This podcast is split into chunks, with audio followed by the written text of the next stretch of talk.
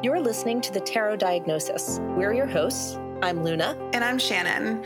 We're both clinical psychotherapists who trained together at Johns Hopkins. Now we are both in private practice in Tampa, Florida, and in Baltimore, Maryland. We also both happen to have a love for tarot. Each episode, we work to demystify the tarot and explore its connections to mental and emotional health. While this podcast may feel therapeutic, it is not meant to take the place of psychotherapy. Join us while we pull cards to better understand ourselves and those around us. Hey, Luna. Hey, Shannon. We are so excited to welcome a special guest onto the podcast today, Nicholas Bruno. Nicholas is an artist based in New York and works in the mediums of photography, sculpture, and costume design. He uses art as therapy to combat against his experiences with sleep paralysis. Yeah, and over the pandemic, Nicholas created the Somnia Tarot, a 78 image series that tells the tale of the classic tarot through his dreams and nightmares, which you have without a doubt seen all over social media. We were first drawn to Nicholas's work simply because it's breathtaking. But as therapists, we quickly realized the importance of the Somnia Tarot because we know how important sleep health is and how important sleep hygiene is in the realm of mental health. This is what originally led us to ask Nicholas to join us for an interview. It was Nicholas's haunting images and the diagnostic component of sleep paralysis that captivated Luna and I and made extending an invitation to be on the podcast inevitable. As we prepared to interview Nicholas, we discovered that his creative journey with the Somnia Tarot was not just a story of sleep paralysis, but also a display of resilience. So much so. And this embodies our own work as therapists and in this podcast. What we do is we seek to help people build something meaningful and beautiful even out of life's hardest moments. We have been profoundly touched by Nicholas's story and by his personal character.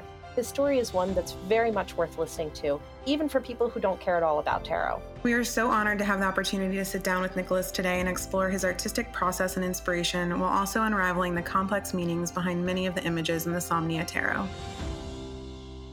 Hi, Nicholas.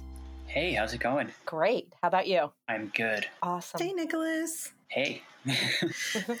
Thank you so much for taking the time to speak with us today. We both really appreciate it. And we're super excited um, to have you. You're actually the first guest on the podcast. You're the first person we've, we've interviewed. So thank you for, for being that person for us. I feel honored. Um, I'm thankful to be here and I'm glad to talk to you guys. Can you say a little bit about who you are? Like we already kind of introduced you already, but maybe share a little bit um, about yourself that you want our listeners to know. Yeah, sure. So I'm an artist based in New York. Um, I work in the crafts of photography, sculpture, and costume design, and a bunch of other things. Um, what I've been doing is I've been creating surreal self portraits based on my sleep paralysis experiences, and that's been an artistic therapy for me ever since I was a teenager. Amazing. So cool. Uh, we would love to start by talking about the sleep paralysis. That just seemed like um, an interesting intro into you and into your art, but then we'd love to get into the deck. Um, studies show that sleep paralysis impacts almost 8% of the population, which I had no idea it was ha- that high of a number. I thought it was really rare. I've also read it's like four and six people will, or four and 10 people will have it at some point. Correct. Um, I'm assuming that um, when you started sharing this project, and I know your work before doing this project, that people started reaching out to you who have also experienced sleep paralysis. I'm wondering if you have anything that you'd like to share about what you wish people knew about sleep paralysis and your own journey with it. Sure. Yeah. So I, my earliest experiences with sleep paralysis were around maybe age six years old or seven years old, where um, I would wake up and I would not be able to move, and I would start to freak out, and I would always feel like there was like a presence somewhere in my bedroom, or if I was sleeping maybe somewhere different, like the couch downstairs for a nap, I would wake up and not be able to move, and I would feel like there was an entity somewhere, maybe in the kitchen or somewhere else in my house. Um, and I had already been experiencing a lot of nightmares as a little kid, so I always just lumped it in together with those experiences and never really thought anything of it until I turned into a teenager, where almost every single night I would have an experience. And these figures started appearing in my room where I would wake up and there would be this silhouette standing above my bed or a woman in a dress screaming into my ear while I'm completely frozen in bed. Um, and the, this totally freaked me out. And It's terrifying. it disrupted every part of my life where I was failing my tests in school, wasn't being able to, to actually stay awake in class, and I didn't know how to talk about it either. Um, and growing up in a Greek Orthodox household, a lot of Mm-hmm. other superstitions, they they really dictated a lot of things in my life. And I always thought while this was happening, oh, maybe I'm possessed by a demon, or maybe my house is haunted.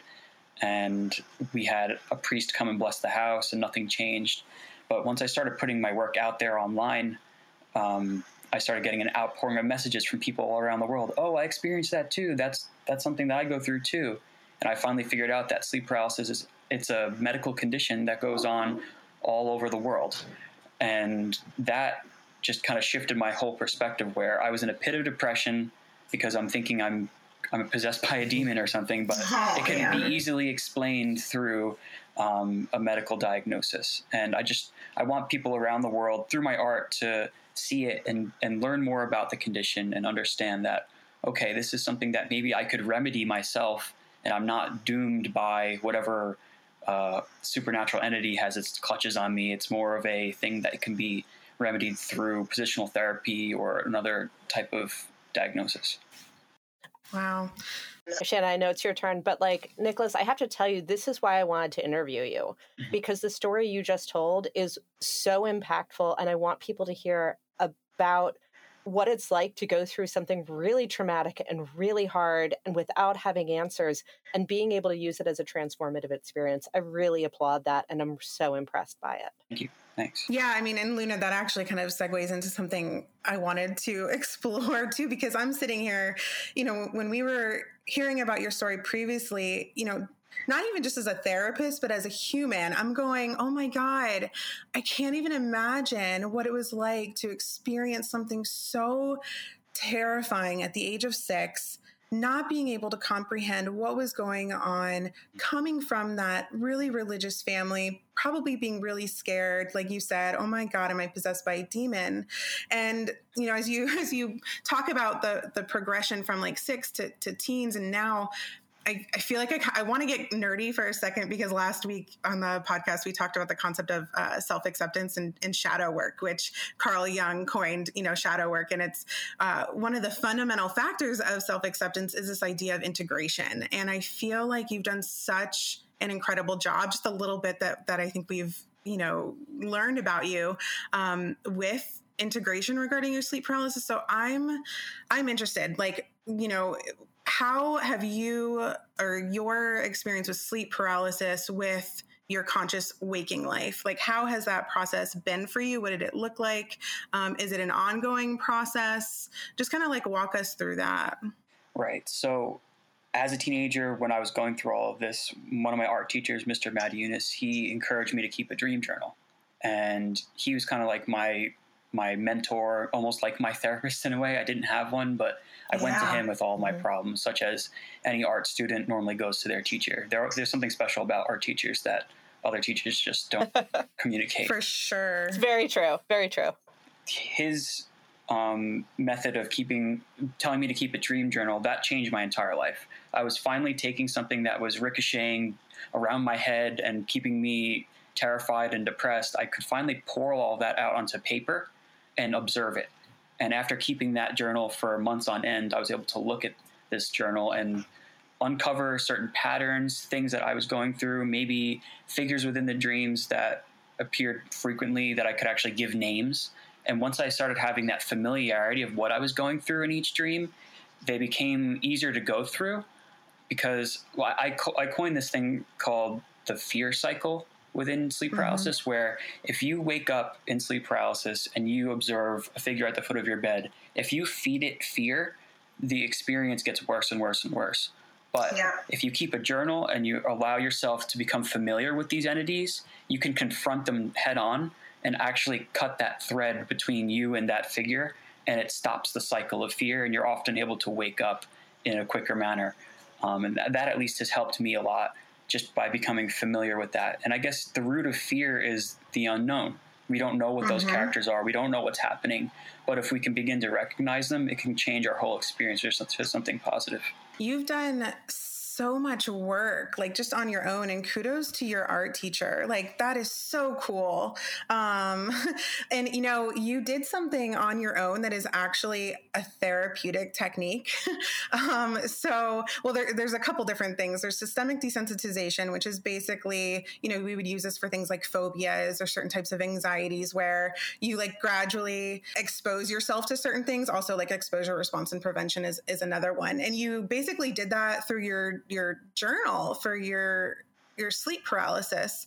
And the other thing that you mentioned, which I think is so great to touch on, is that, you know, the more that you feed into the fear or the more that you avoid it, the stronger it gets. This is something I work on with clients all the time. I'll say, like, for example, if you're experiencing anxiety, if you immediately run away from the, the thing that's causing anxiety, you're reinforcing it. But if you sit there and you see that eventually the anxiety subsides and goes away, it becomes weaker and weaker over time. And you basically did all of that on your own. It's really really remarkable. Well, I can't I can't give myself too much credit because I I mean I've been surrounded by my family, my friends, my girlfriend, my teachers. I've had such an amazing support system that have all been there for me throughout my whole life and I owe it all to them because they gave me the strength to do something like this.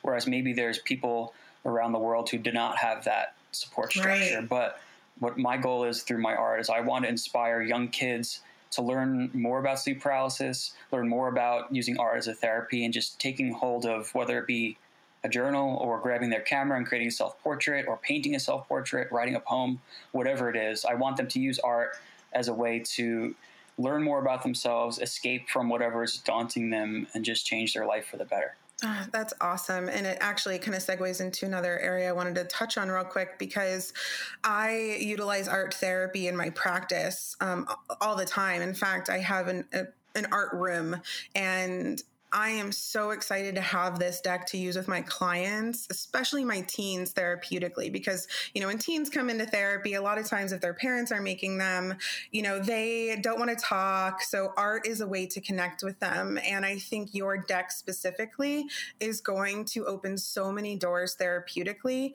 Um, and I'm kind of curious.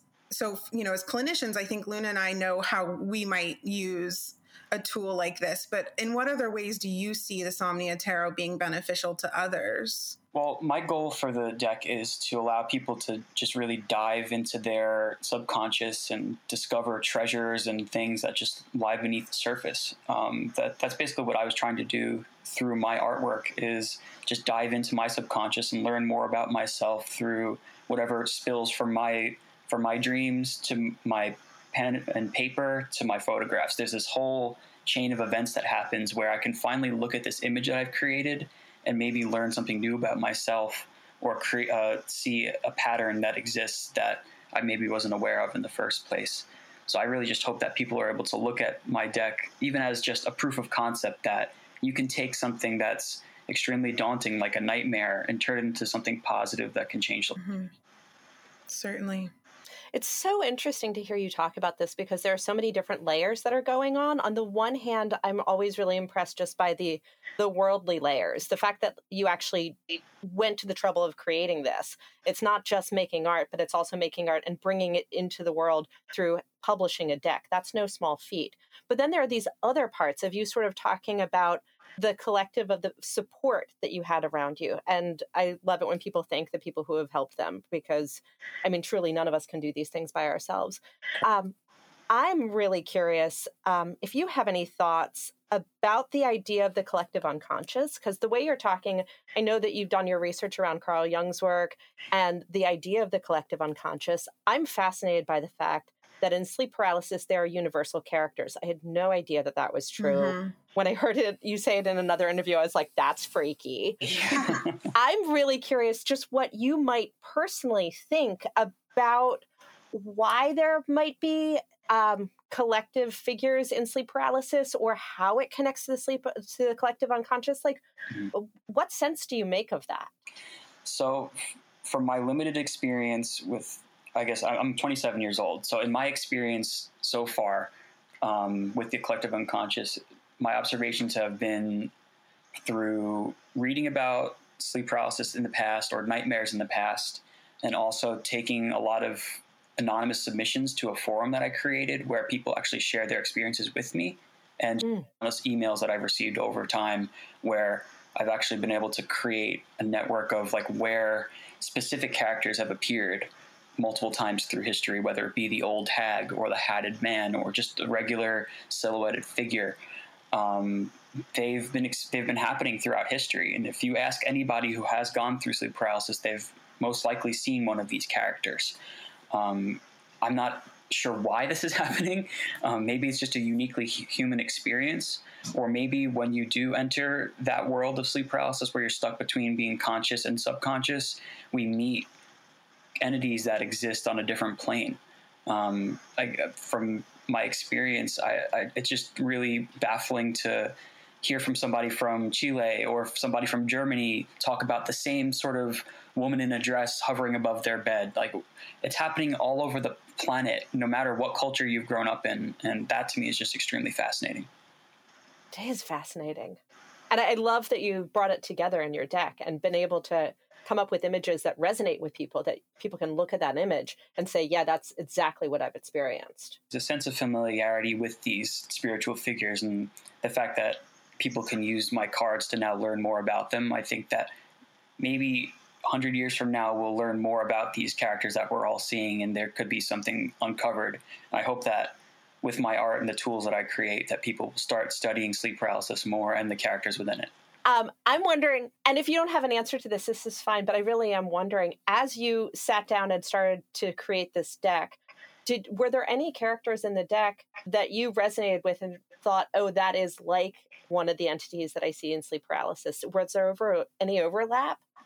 Yeah, so many of the characters that are in the tarot deck um, they do resonate with a lot of the characters within sleep paralysis, especially like the Emperor, for example, where there is a masculine figure throughout history that's been documented that looms above your bed and he's menacing looking and strong and authoritative. And I tried to portray him within my deck as this gray cloaked figure, and he has an anvil hanging above his head. Um, that anvil symbolizing responsibility, and he's actually holding a the rope that holds that anvil above his head like I love that you just said he was holding um he's holding the anvil, which I think is like pretty power like a powerful image. There's a Somnia Tarot page. Yeah, I'm looking at it right now. Yeah, Ugh. it's an incredible image. Yeah. So, and you know, it's so interesting because it totally links to something that Shannon and I have talked about a lot offline, but we'll talk about in a podcast at some point about what's going on with the concept of masculinity culturally today. This sort oh, of, yes. Uh, you know, this like holding the anvil over your own head because he's holding the rope, right? Right. So, yeah, within the emperor image, he's holding this anvil above his head and it's tethered by a rope, and he's holding the rope himself which I guess to me the anvil symbolizes responsibility or the responsibilities that an emperor would have, whether it be his kingdom, his family, um, his job, or his duty to his people. All that rests above him, and if he lets go of that responsibility, it's going to crush him and destroy him and his throne. Um, that's why I included that symbol within that. But also, it does relate back to my sleep paralysis work, where the anvil symbolizes the heavy pressure on your chest and the, mm-hmm. the being pinned to your own bed through this insurmountable weight that sits right above you.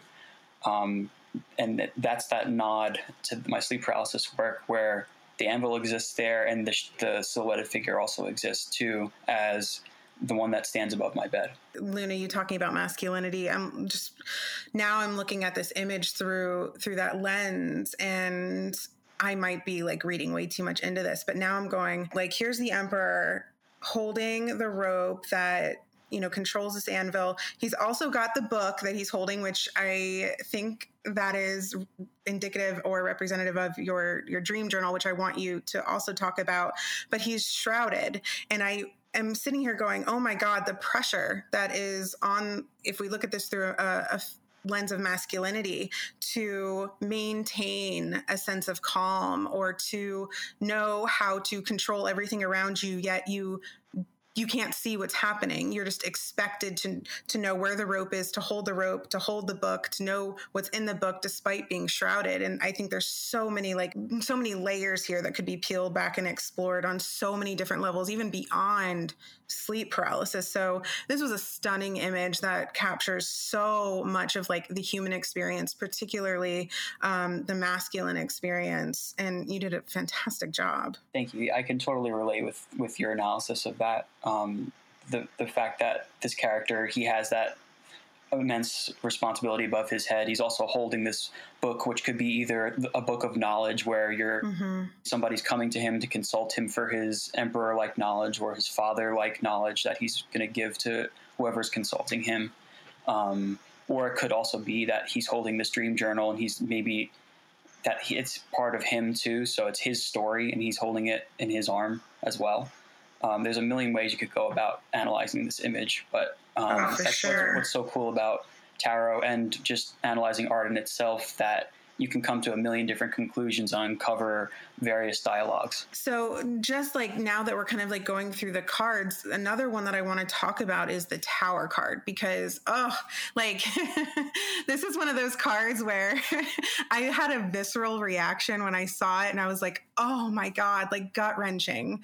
Um, and I just felt like your representation of the Tower card was significantly more meaningful than the traditional tower card itself. Um, I was just like so struck by it. And I know that your work with the subconscious is, is has been represented through water. So I'm really wanting you to take a moment to explore what that particular card was like for you to create, the conceptualization process behind it, and um, how you wanted to portray the subconscious uh, in that particular card. Sure. Yeah, the tower is actually one of my favorite images from the set. Um, yeah. Even though it was one of the more difficult to create, it still sits up there as one of my top favorites. Um, the concept for the tower image was actually in my journal for quite a long time, but it never really found its place until I started creating the Somnia Tarot, where when I was creating all of these images, I was consulting my journals and going through old sketches to see if maybe I could find something that portrays, whether it be one of the major arcana cards or minor arcana cards. And this sketch of the this dollhouse that's blazing in flames, tied to this character covered in rope. He's either emerging or about to enter the ocean that's that's covered in waves, and it's a wicked stormy day. Um, it never really found its way until I started creating the tarot. I went out onto the shoreline of Long Island, and I brought this dollhouse that I rebuilt in the style of one of the previous dollhouses I used within my sleep paralysis work. Mm-hmm. And within this image, I'm portraying having all your responsibilities, your achievements bursting into flames while they're bound to your back, and you have to drive on and carry them no matter the conditions because they're tied to you. Um, and I've expressed the tower symbolism through the discomfort of the ropes digging into your chest, the weight of the burning house on your back, um, your knees are beating red from the jagged sand, and while the wild ocean waves smash into your back, you're still going through this ordeal. Um, and the water surrounding it, surrounding you while you're carrying this house, could be maybe trauma in your subconscious that's actually coming to the surface as you experience pressures in your waking life. Um, mm-hmm. I, use, I use water as a symbol for the subconscious within my sleep paralysis work and my characters are often halfway submerged in water where they're right. stuck between being in the conscious and subconscious and that's where i use that symbol within this piece it was just absolutely stunning and mm-hmm. i just i have gone back to look at that particular card several times um i it's just so beautiful and haunting. And I actually did, I'm glad that you brought up that it was a similar dollhouse from one of your previous um, pieces of work because I did notice that and I was wondering if you had repurposed it or it sounds like you actually completely recreated it, which is really cool. And another thing that you had mentioned too is, you know, talking about the, the physical aspect, which I want to get into later on in the interview as well. But um, it looks like you really put yourself through a lot when you're when you're taking these images and, and just the other artwork that you've you've completed um, it's not just you and a camera. I mean it's literal like ex, it's an experiential exercise for you. Right. I like to consider it more of a performance where yeah. I'm creating my props and costumes. I'm dragging all these things out into the middle of the woods or down a mile down the shoreline. Um, i set up my camera and it's just me my camera and while my camera is shooting on a, a timer I'm modeling for each character and I'm either like sunk halfway into a marsh or I'm hanging upside down or I have this dollhouse tied to my back that's on fire. but I, to me, going through those experiences and doing this performance is a therapeutic process in itself where even though it might be a really difficult or um, tasking experience to go through, it's nothing close to what it's like to go through sleep paralysis where I have no control in those dreams, but while I'm in front of my camera, I have complete control over what goes on, and I can become either the protagonist or antagonist within the dream itself through my pictures. And at the end, I have a, a picture at the end that I can show to everybody, and it's a positive work of art. And I'm able to relive those experiences that I go through my dreams through a positive lens.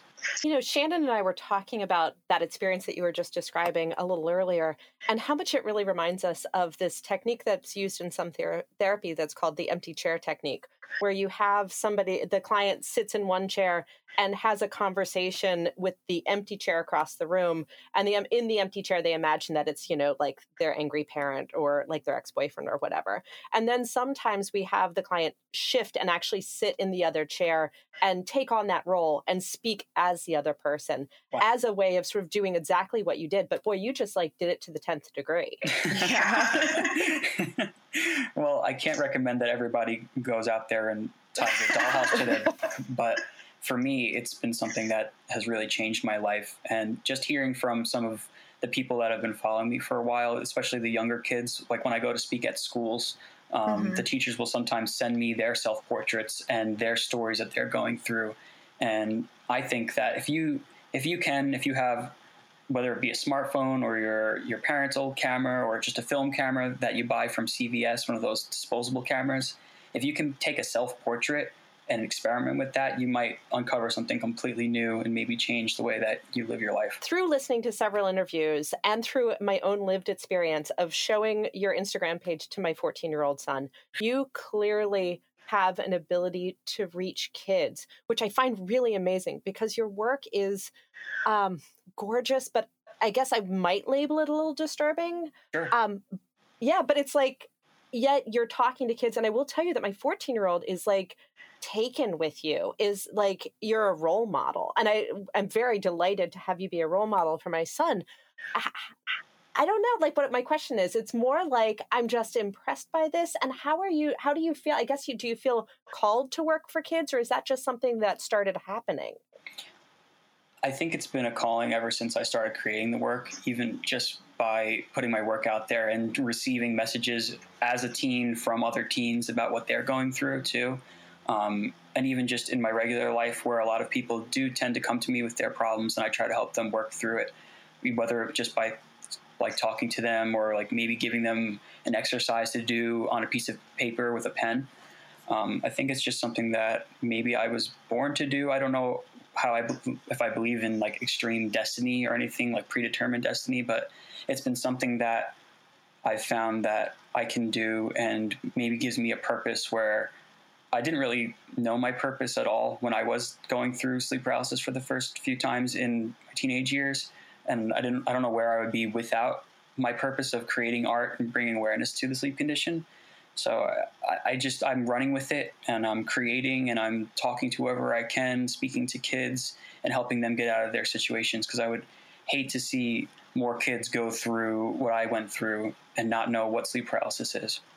Right, and have that sense of loneliness. And um, there, I, while you're talking about kids i do want to hop in because you have some you have a resource on your website which i think is so cool. Also kind of based on the honor system for um, like students and it's basically um, could you talk about that for a minute? Because it's a book of prompts is that what it is? Like artist prompts? So um, at the beginning of the pandemic i created a six week artist prompt program. It's digital and you can download it from my website and you can actually download download it for free with the code student um, because I want students to use this and explore whatever I've put into that program where it gives you a prompt for each day of the week, whether it be to sketch something specific or create a self portrait or research a specific artist and respond to them. Um, it, it just keeps you moving and it gives you a whole program to to learn more about yourself through art and just be exposed to new things and use art as a universal language to talk about your experiences, your feelings, and really just to use art as a therapy. You can download that and explore. It's it's it's fun. That's awesome. It's extraordinary. It's amazing. Like I love what you're doing here because like there's so many layers of um, challenging people to look at the subconscious, but also challenging people to fight their or lean into their fear cycle and not to engage in it and also challenging young people to explore art and also doing this real world thing of saying i'll build a website and I'll create a free resource and I'll also make a tarot deck in like a ridiculously short amount of time. Yeah. I love it. The uh, creating the sketches for well, yeah, I, I, had sporadically thought of the idea like as I was creating my sleep paralysis work, but it wasn't until the pandemic that I really just jumped on it full force. I started shooting the the first images in early March of 2020 as the world was shut down. Um, there were some local preserves that allowed me to go and shoot there while they were closed. So it was just me, my camera, in the middle of a preserve for multiple weeks, just creating and creating. Um, and I finished the last image in November, late November of 2020, and that allowed me to have my exhibition of works in February of 2021. It's it was a crazy process. I definitely ran yeah, myself yeah. into the ground a bit because I was like, "Oh, I could probably do this." But then, as I was going, I was like, "Wow, I really need to structure the way I'm shooting and at least get three or two images per day when I go out and shoot. Normally, oh wow, regular work I would shoot maybe one or two images a month, but this just kept me focused throughout the pandemic and gave me something to do and gave me a, a bigger purpose rather than just sitting home and and thinking of nothing and being afraid of what's to come from who knows what could have happened when the pandemic started. So I just thought I might as well reframe the the situation and pivot and create something that is bigger than myself and if the world ends while I'm doing it, that's completely fine. right. At least you'll be happy and uh, inspired. exactly. You know, that's so cool. Like, one of the things I'm noticing there is the duality of sort of like real being in action of I'm going to go out and do all of this, like do my own stunts and take all these pictures, while at the same time also like uh, being really intellectual and sort of thinking, okay, like, what does this mean? What does this mean? How do I want to set this up? Mm-hmm. I'm wondering if you could talk a little bit about some of the symbols that you were clearly very deliberate in putting in this deck. Shannon's talked a little bit about water. She also brought up the book that we see in the Fool, the World, and the, apparently the Emperor. The, um, the ladder, I'm I'm assuming maybe is like a an angel reference, the candles for the wands, and we're really curious about the symbol that you used on the back of the card. I just asked you 20 questions. Sorry about that.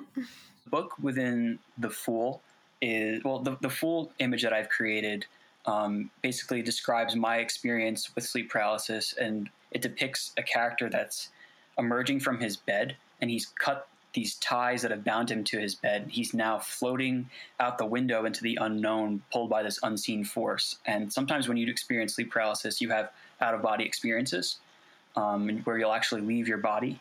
And I'm right. portraying that within this image. And the fool, as he's levitating out of his bed, um, he's carrying the scissors that he's severed the ties with, and also his dream journal on his side. And as he enters out the world into the unknown, while he goes into the the story of the major arcana, he's documenting all these experiences and transformations that he has.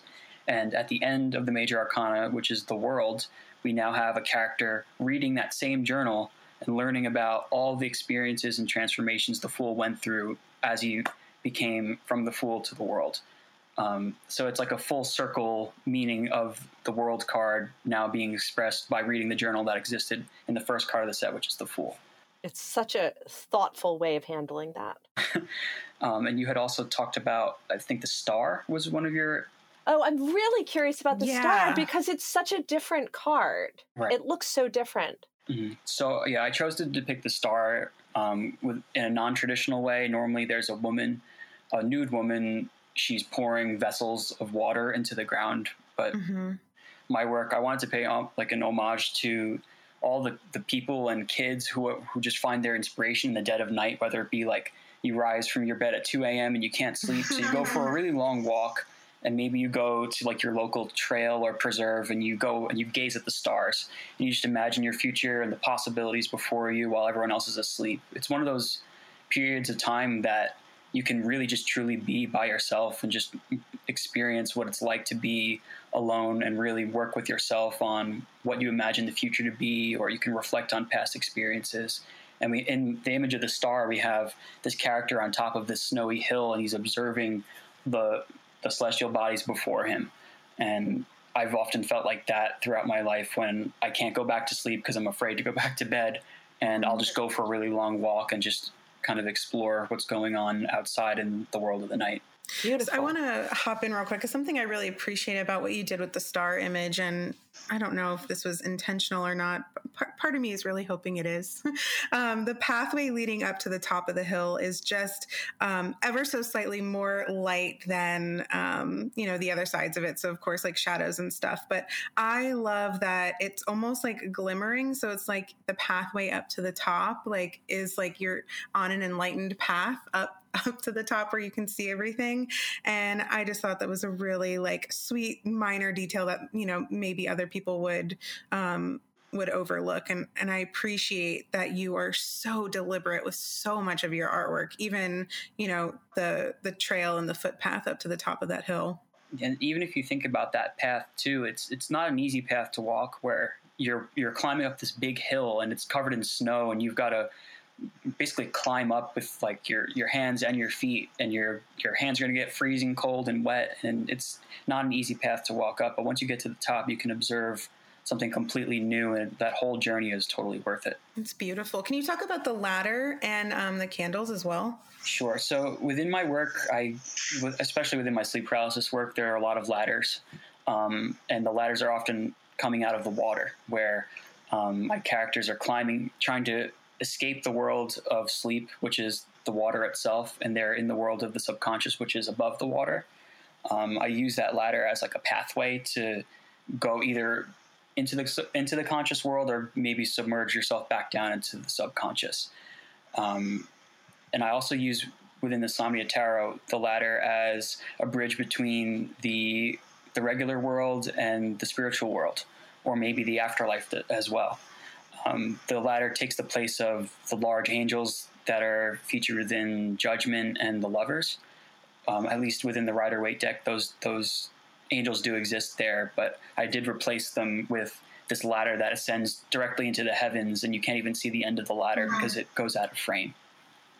I love that you do that. That the ladder yeah. is sort of um, this struggle to pull yourself out of the water, but also is this way that offers transcendence yeah, it, it the, I've, I've used that symbol for a lot of my works, and I've, I really identify with that. And just even in my own experience, where I'm climbing within the world of sleep paralysis back and forth, and it's just that one thing that allows you to traverse both of those those worlds gorgeous. How about the candles that we see? I'm really curious about the candles that you put in front of people's faces in the wands. Sure. Yes. So within my sleep paralysis work, I've used candles a lot as a tool to create action, whether it be in my one of my pieces where there's another anvil used where it's suspended and the candle is actually burning away at the rope that's holding the anvil up and that creates like visual action within the work and it also that little spark of flame symbolizes the anxiety you'll feel while you're experiencing sleep paralysis. That's how I use fire within my work. Mm-hmm. mm-hmm. But when I was researching the suit of wands, I learned that the element of the suit of wands is fire. Yeah. I was like, okay, I can harmoniously use my candles that I use within my sleep paralysis work as the wands within the Somnia Tarot, um, where traditionally it's a staff or a club, but I'm able to use candles, candelabras, chandeliers, burning torches, all of those different symbols to convey the wands within the work, and it created something that allowed me to work within the framework of my sleep paralysis work and, and convey all the traditional symbolism within the the suit of wands. I was wondering if that's what it was, and it's funny because I had this kind of like aha moment recently because I got the Jungian tarot deck and it sat on my desk like unopened for a week because I knew it was going to be weird and it was going to be rough, but I finally opened it, and um, that artist also depicts wands with with fire, and I realized, yeah, the wand, the suit of wands is indicative of the element of fire, and then I was thinking, you know, because we were preparing for your interview, um, how you were using the candles, and I was like, oh my god, yeah, that's so so brilliant. I haven't, at least in other any other decks I've seen, I haven't seen like a, a purposeful use of candles. Um, but you know, it's so smart, and I love that you did that. Thanks. Thank you. Okay, now the big one that we really are curious about the symbol that's on the coins and on the back of the deck. We have a debate. We had a debate over what it was. Can you tell us about it? Sure. Um, so for the coins and for the symbol on the back of the deck, I adopted the symbol of the compass, which is Ah, featured on both of them. well called. Yeah. Yeah. so I, I've used that that symbol for a pretty long time, especially within my sleep paralysis work, where um, the the compass is a tool to navigate. You use it for navigation or to measure the distance between two points. Um, in my symbolism, I use one of the points as the conscious and the other point as the subconscious, and myself or the self can navigate between those two at, with the, the tip of the compass, where you actually grab it with your hands and you can navigate between the two realms of of the conscious and the subconscious, or within the world of sleep paralysis as well. So Do you have a sail? Sorry, do you have a sailing background? I do not, but I do live near the water, and I, I love Yeah. being on the water and kayaking and exploring. And it's just I'm, I'm very close to the water, and I use that in a lot of my work too. So So brilliant. Yeah. Um, another theme that you have is this concept of being shrouded. Um, can you talk about what the inspiration behind that has been and what it represents to you and why you chose some images to um, be covered and some not to be? Sure. Yeah. So in sleep paralysis, the figures that I see almost always never have faces. Um, so the way I depict them is through a shroud, where I do cover them in a gigantic piece of linen, and I bind, I bind them at the neck with a piece of rope. Mm-hmm. That allows me to communicate the, the figures that I see. And within the Somnia Tarot, I want to pay another homage to those figures that I experience. It also adds like a layer of superiority or mystery to each character because their true self or personality is not revealed. And it creates a separation, a famili- familiarity to each of the characters where maybe it's the Emperor, where he's a bit ominous when you go to talk to him. He's still humanoid, but maybe he's a little bit more terrifying because you can't see his face. Or maybe some of the more spiritual characters like the Hierophant or um, the character in Judgment, where there's that layer of superiority that's created where there's this like spiritual figure standing before you they're they're like you but there's something completely different about them um, and that's why i do shroud a lot of the figures within my work You know, another image that you have that I really enjoy is the Hanged Man, um, which I think it's so cool. You actually had to learn inversion yoga to do this. Like, and I mean, it just shows how dedicated and committed you are to the performance of your work. Um, so I'm curious, was that how you always thought of that image or was it something that came about spontaneously? And then how long did it take to learn the inversion yoga and then execute the image? So when i started creating the, the ideas for the series i just created all 78 sketches first just so i could figure out what props i'd need what costumes i would need and where i would need to go to actually shoot the photographs. And once i got to the hanged man i knew that okay, I'm definitely going to have to hang myself upside down for this just to follow the philosophy of how I create because I'm always performing my own stunts. It's just really important to me and to relive traumatic experiences and turn them into Mhm. something positive through my art. And it's just funny to, to think about the hanged man and the ordeal that he goes through. It's very similar to sleep paralysis too. So I do resonate with this image a lot. And I, it, even though it was terrifying to do, I kind of enjoyed going and figuring this whole thing out and building the structure and going through the effort of hanging myself upside down by my ankle um, and going through this this short ordeal because it, it was terrifying at first, ju- such as looking at the hanged man for the first time. But once I was upside down, it was kind of calming and serene in a way, which allowed me to almost experience the inverse meaning of the card, where you actually rotate the card upside down and he's now doing a jig. There's always like a brighter side to life. Um, there was a moment of serenity when I was upside down, but not for long because I was starting to lose circulation. so I put myself back upside down. But it was it was cool to look at build this structure and then sit there at my studio and like, how am I going to flip myself upside down and and do this safely? So I learned how to grab the rope and flip myself. I actually tied a loop to my ankle first, and then I was able to hook my foot onto the hook that was already on the structure and that allowed me to be upside down for a momentary period of time and then take my ankle off and flip back to normal um, in a safe way so it was really one of the more interesting shoots that i've had in my entire life It's Yeah, such very a cool. Im- Yes, such a cool image. Um, we were wondering, and we talked about the list a little bit of, a second ago with the star card, but um, the tarot deck, one thing that we love about tarot is that it expresses all parts of life, that every human experience sort of can be found in the tarot deck, positive and negative. I'm a little curious about what it was like for you, given the theme of this deck and given the nature of some of your work. How did you approach some of the more positive cards or the more um, traditionally uplifting cards? You know, if I look at um, something like uh, two of coins i think is an amazing representation what you did there. It's like captures the the essence of that card perfectly. But how did you look at the more uplifting cards? And like what was your thought process with that? You know it was pretty difficult for me to create some of the more happy and uplifting cards because the work i do create it's often really like visceral and, and terrifying and sometimes disturbing what i'm creating. But it all comes from a positive place where i'm transforming something negative into something positive so just by looking at at those uplifting cards, I tried to find a way to one keep it in the vein of how I normally create, and two stay true to the actual meaning of the card. Like for example, in the Seven of Cups, um, I have a, a, silhouette in the foreground, and he's surveying these these hanging water pails in front of him. They're all suspended by rope, and they're dangling from the heavens. And we have instead of the really perplexing imagery from the Rider Waite deck, where we have like a dragon, a tower, and all these other things popping out of the cups. I have the four elements featured, where we have air, which is I have like a cloud of smoke coming out. I have water, fire, and earth. And then beside him, we have a, a bucket of gold coins, which is wealth, and a bucket of books, which is knowledge.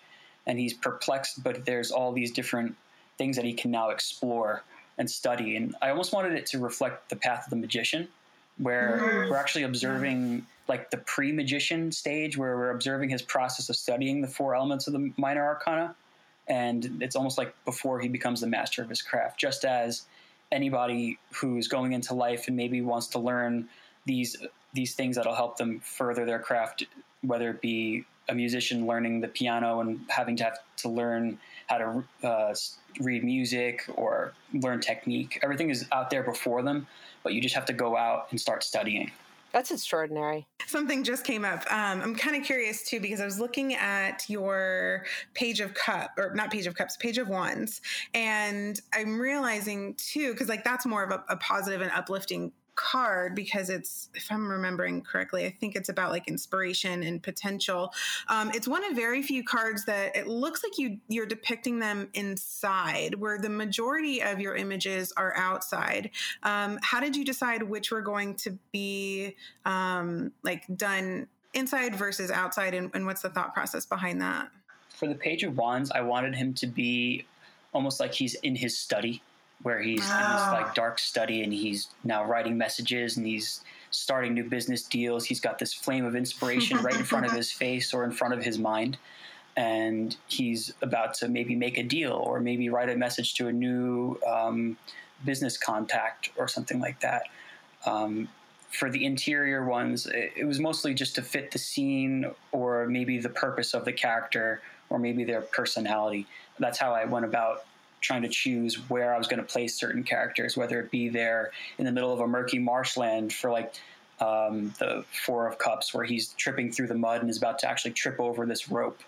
Um, or we have again the, the Page of Wands in this this almost like a Renaissance stone um, interior room. It, it, basically just to fit the theme of whatever the character is about to be doing this this whole project really kind of seems like it's one of those like magical things where it just sort of started you had the idea the pandemic was working for you and it just happened uh, which i love when something like that happens. Shannon and i are kind of experiencing that right now with the podcast if it just kind of is flowing.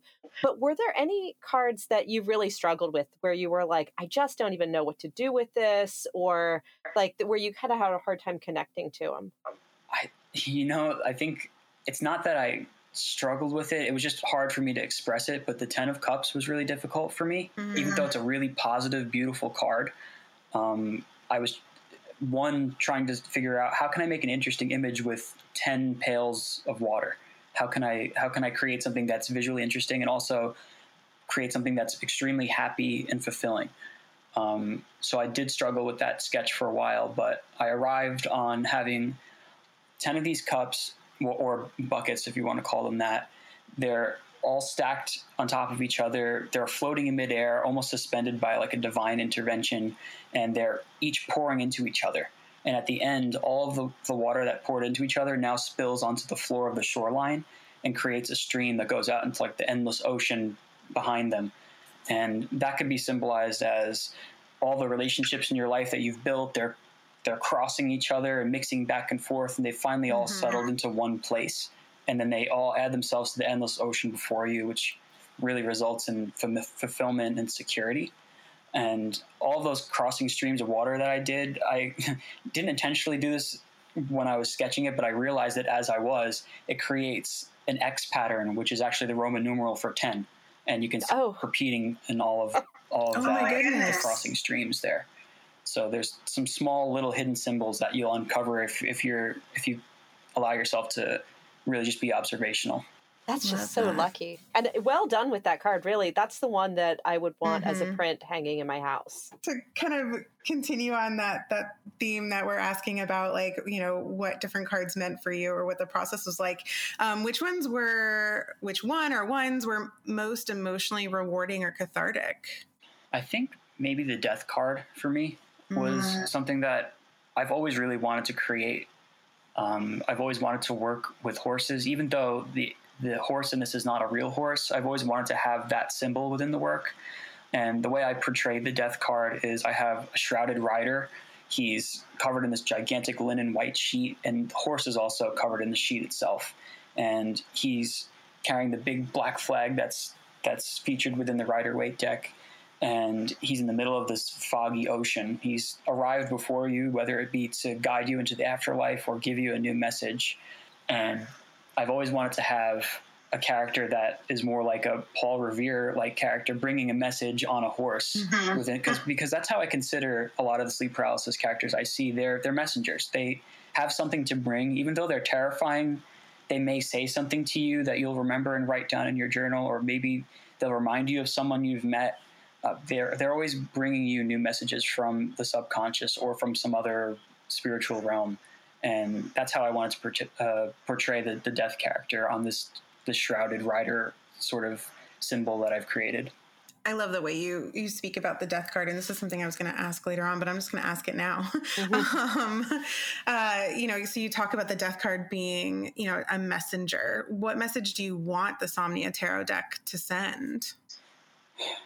I, I think the goal of the Somnia Tarot is to to really just allow people to one experience the world of sleep paralysis and dream journaling two to actually see this as an opportunity for themselves to create a dream journal and create something completely new off of their own experiences and three just to get a sense of what it's like to go through something that's so terrifying but also ha- is uniquely human and happening across the world by various different people. And it's just a new exposure to the world of the conscious and subconscious. It's where they almost mix together.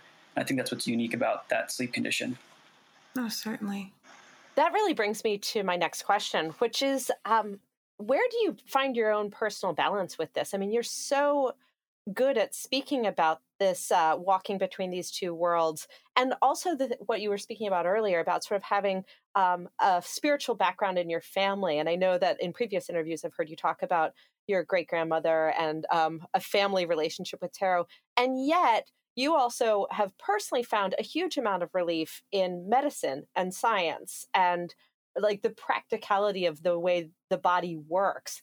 How do uh, I, I do wonder how you think about this in terms of this is a thing and this is also a thing. How do you get those two worlds to line up?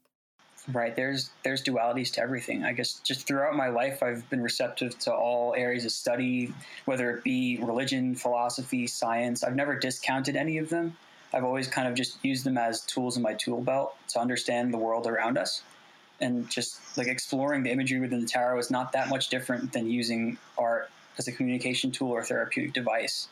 I just I like to use imagery as a universal language and because it packs com- extremely complex messages into an easily consumable medium.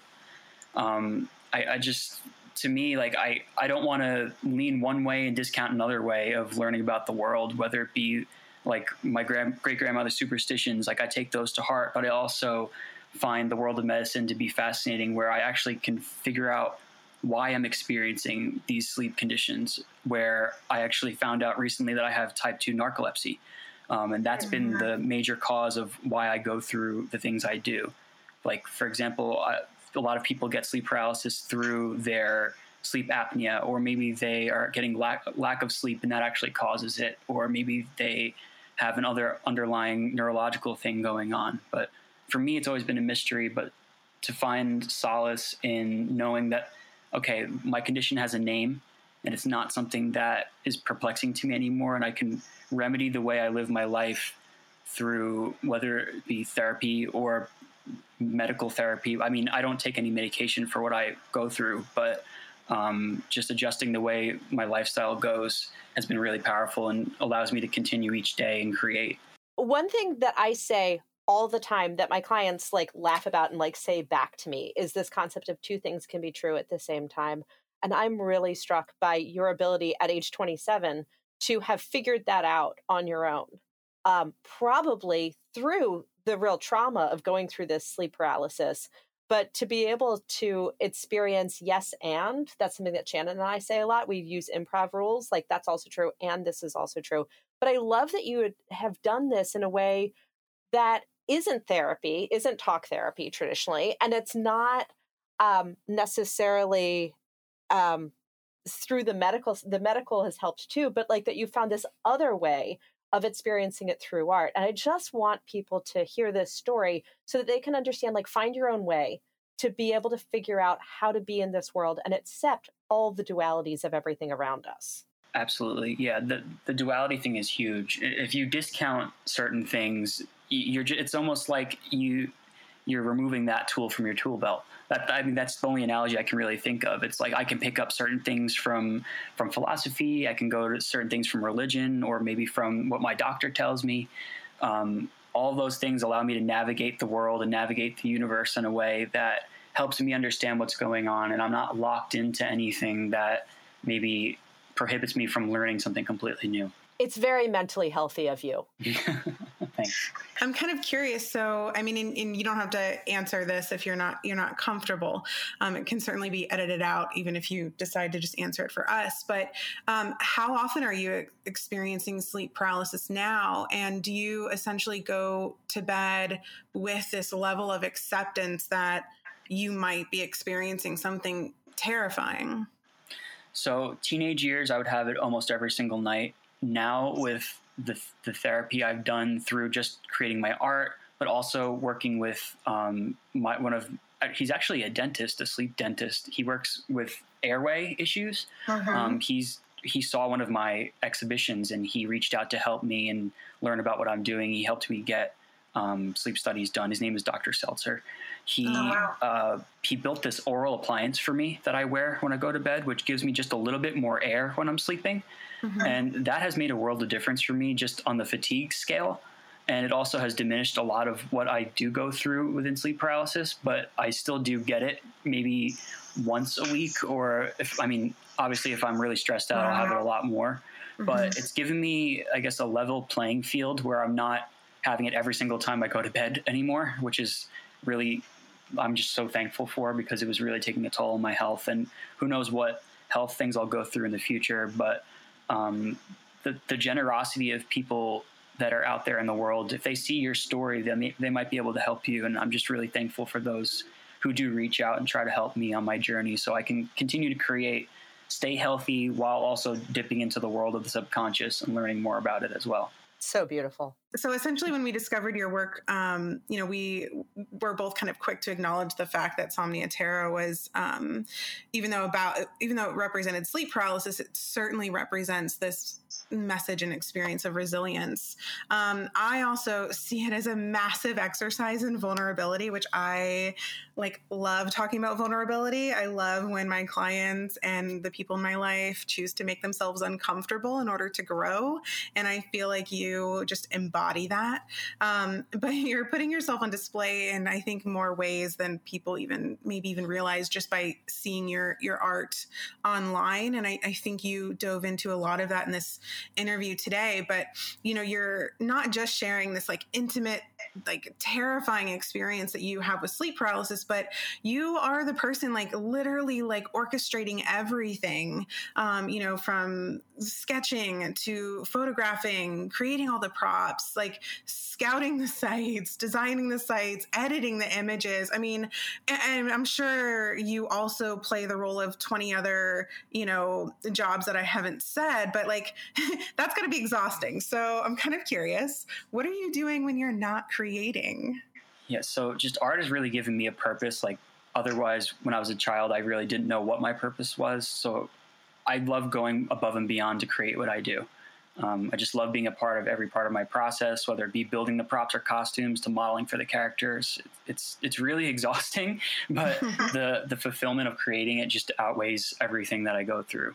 And um, when I'm not creating, I pretty much am always creating because that's just my my nature. But um, when I'm not creating, I love doing martial arts, whether it be like historical European martial arts like sword fighting and such. Um, do archery. Basically, my foundation in creating sculpture and costume is actually from being a kid and making wooden swords, tablecloth capes, and all these things mm-hmm. for me and my neighborhood friends. We would just run around in the woods and create stories. And I often go back to those places actually to use them as sets, whether it be like the the woods near my house or the, the beaches that we would run along with our capes and run down the shoreline. Um, I just go back to those places and feed off of that energy. But I, I love anything with like medieval or like sword fighting, archery. I love hiking, playing various instruments. Um, just, I, I, like to surround myself with art, and I think it's really important. Even like if you're a photographer, I think it's important to experiment with different mediums. Just as if you're a painter, maybe you should try sculpting something one week, or um, if you're a writer, try taking a photograph. I think if you expose yourself to different mediums, it's like almost like learning new languages. And if you build up that repertoire, you can really orchestrate, like you said, orchestrate your own vision where you don't need to hire uh, somebody who knows how to sew. You could do it yourself, or you could maybe set up your own set, or maybe, I don't know, there's a million different things you could be doing as long as you expose yourself to them. And I think it's really important to try everything you can. Yeah, for sure. You're quite the Renaissance man. And again, but I will ask um, because my son wanted me to ask do you actually know how to blacksmith?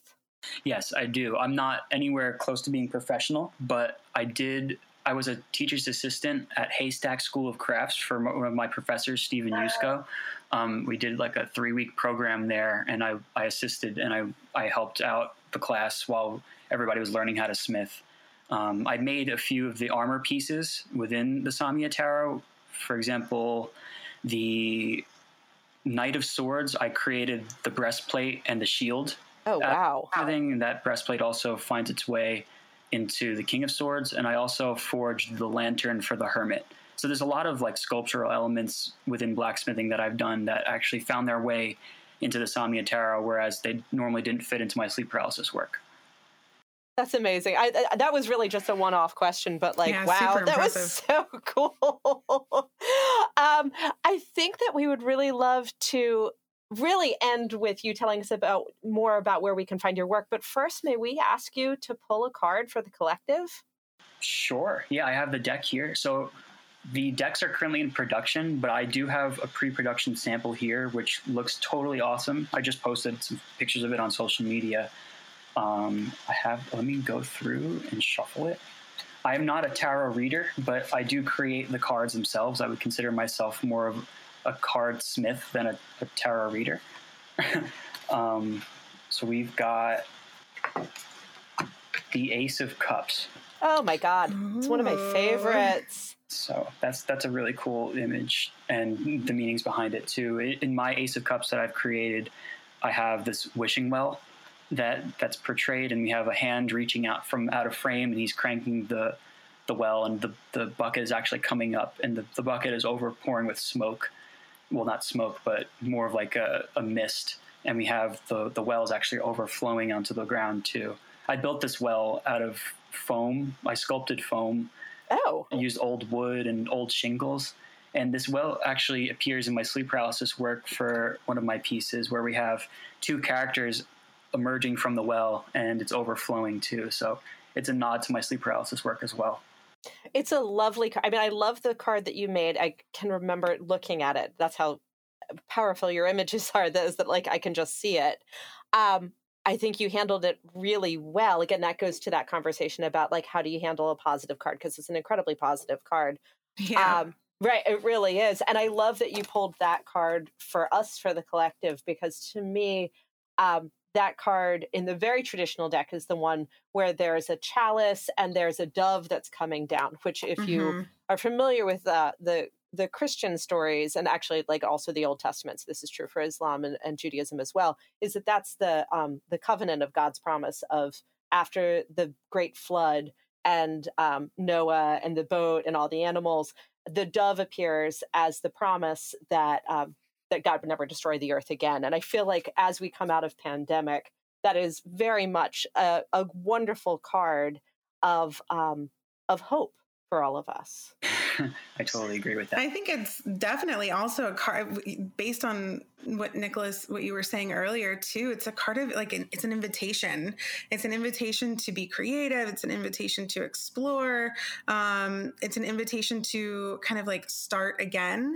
Um, you know, which Luna, you know, you talking about this religious aspect. I tend to look at especially the tarot from like a secular spirituality realm, and so I think that's why it's so cool because you know so many of us can bring in these different experiences. You know, you were able to tie it to um, this religious experience and I can tie it to this more secular, like creative opportunity. What are you going to do now? Mm. What What are you going to allow yourself to do? What are you going to invite in?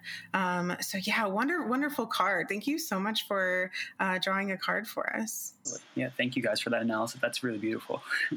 And please do tell us and share with our listeners where they can find you, all of the projects that you have coming up, because it sounds like there's a lot, and um, how they can be a part of this amazing experience.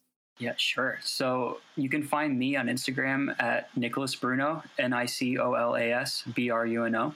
Um, and you can also find the Somnia Tarot project on Instagram at Somnia Tarot.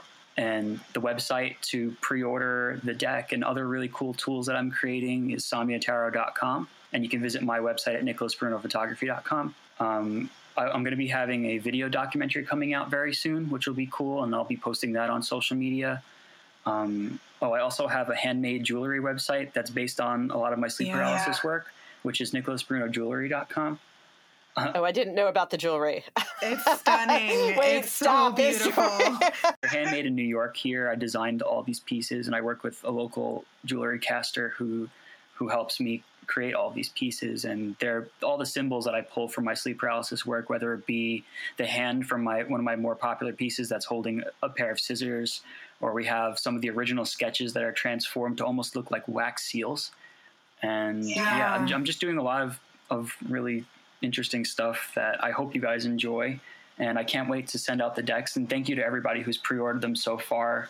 And we're, I'm hoping to get them at the end of the summer. And then once they're here, I'm going to start shipping them all out. And I can't wait to see what you guys do with them. Um, thank you so much for your time. Uh, totally. Yeah, thank yeah. you for having me and giving me a platform to talk about what I do. It's I really appreciate it.